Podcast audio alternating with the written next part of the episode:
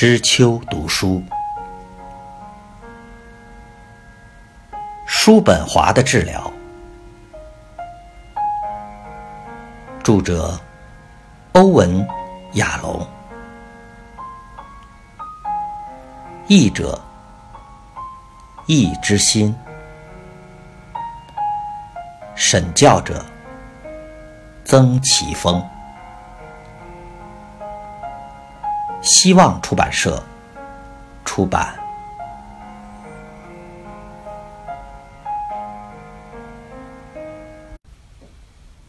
第二十七章：我们必须限制自己的愿望，约束自己的欲望，并压抑愤怒。经常留心这个事实：在值得拥有的各种事物中，一个人只能得到。非常小的一份。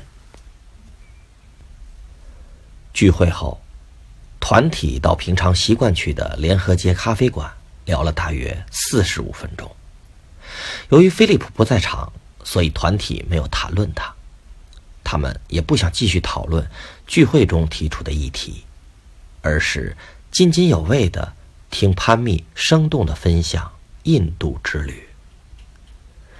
普尼和瑞贝卡都被维杰迷住了，就是火车上那个美妙、神秘、有着肉桂香味的同伴，并鼓励他回复他频繁的电子邮件。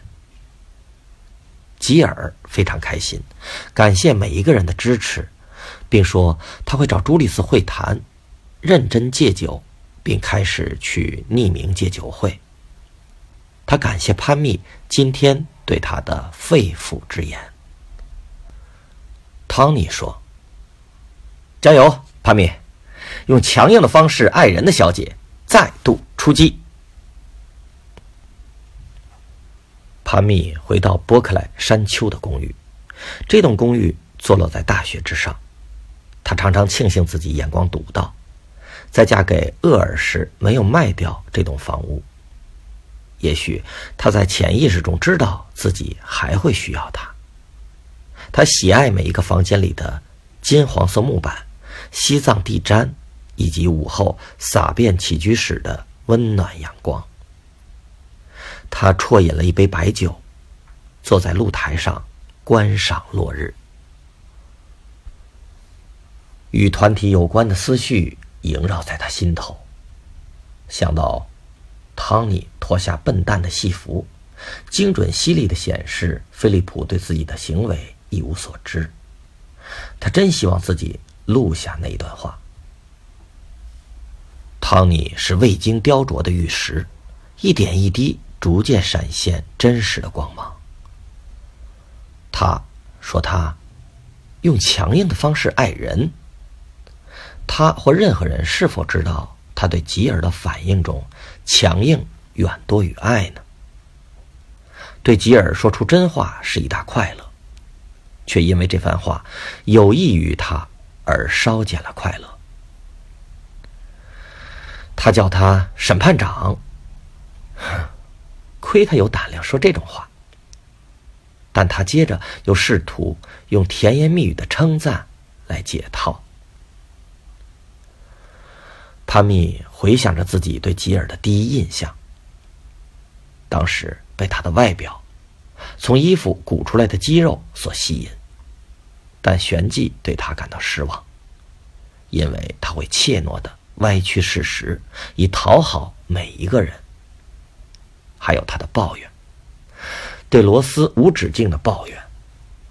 他那矮板、冷漠、意志坚强。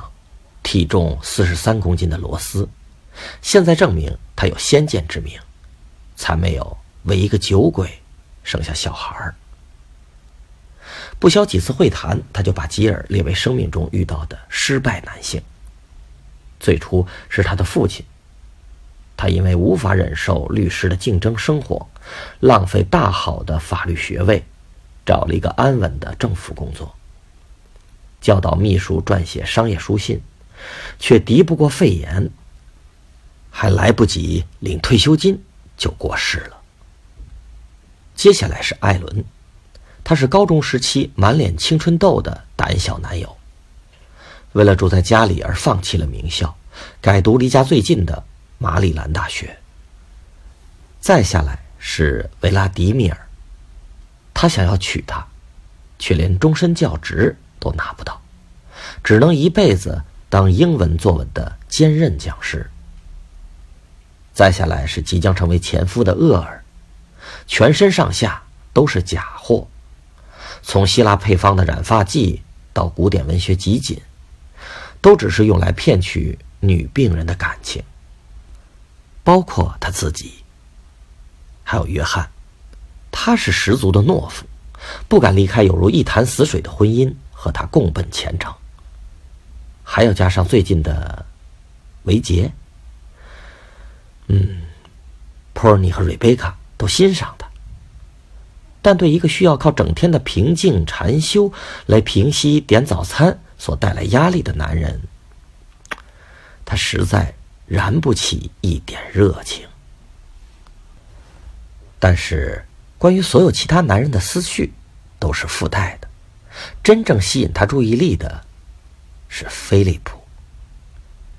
这个自负的叔本华复制品，像个坐在那里的傻瓜，口吐荒谬的言谈，假装自己还是个人。吃完晚餐，潘密走到书架旁检视叔本华的著作。他曾经主修哲学，打算写一篇博士论文讨论叔本华对贝克特和纪德的影响。译注一。二，他曾热爱叔本华的散文，他可说是尼采之外文字风格最棒的哲学家了。他也欣赏他的才智、博学以及对抗各种超自然信仰的勇气。但他越了解叔本华这个人，就越觉得反感。他打开一本他的老旧全集，开始朗读当年在人。我关系这篇论文中画出的重点，在人际关系得到优势的唯一方法，就是让人知道你是独立自主的人。不尊重别人，才能赢得尊重。礼貌和友善能使别人顺从亲切，因为礼貌之于人性。就如同温暖之于蜡油。他现在想起自己为什么痛恨叔本华了。菲利普要当咨询师，叔本华是他的榜样。朱丽斯要教导他，真是难以置信。他重读最后一句格言。礼貌和友善能使别人顺从亲切，因为礼貌之于人性，就如同温暖至于蜡油。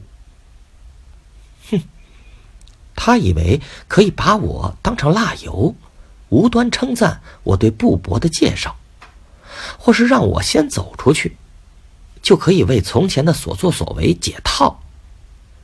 去他的！接着。他试图以泡澡和听格印卡吟唱的录音带使自己平静。这种具有催眠作用的轻松音乐，突然停止又开始，不断变换节拍和音色的曲调，通常可以安抚他的心情。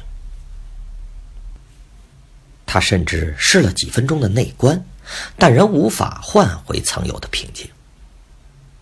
他从浴缸走出来，在镜子前检查自己，缩小腹，抬高乳房，看看侧面，轻拍阴毛，交叉双腿，摆出撩人的姿势。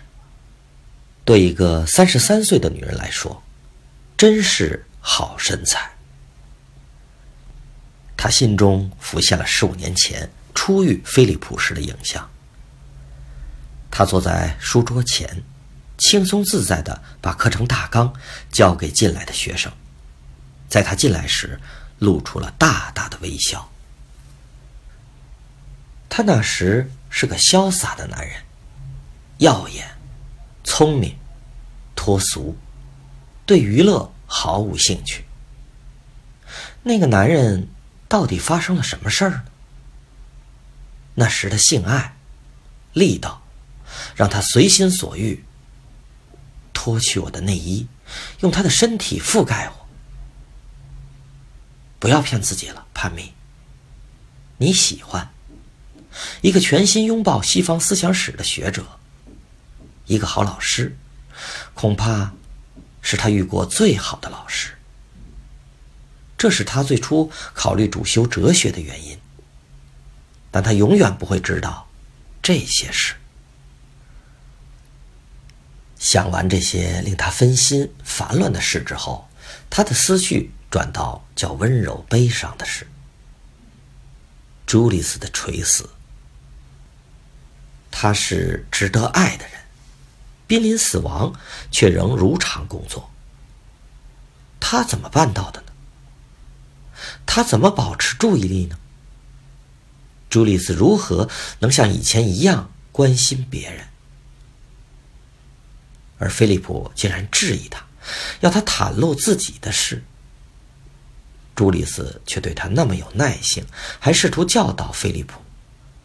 难道朱丽斯看不出他没救了吗？他幻想自己在朱丽斯越来越虚弱时照顾他，为他做三餐，用温热的浴巾擦拭他的身体，为他抹爽身粉，换床单，然后爬进他的床，整夜抱着他。现在的团体有点怪诞，在朱丽斯面临生命终点的黑暗背景中，上演的都是一些渺小的剧情。必然死的人，竟然是他，实在是太不公平了。他内心涌出了一股愤怒，但他能把这股愤怒指向谁呢？帕米关掉床头的阅读灯，等待安眠药发生作用时，发现生活中刚出现的骚乱有一项优点。对约翰的强迫性想法在内观训练中虽然已经消失，但在离开印度后又立刻恢复，现在则又消失了，也许会永远消失不见。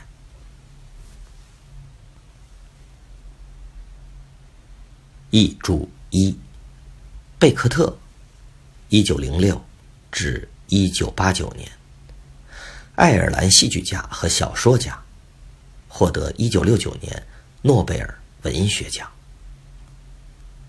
译著二：纪德，一八六九至一九五一年，法国作家，获得一九七四年诺贝尔文学奖。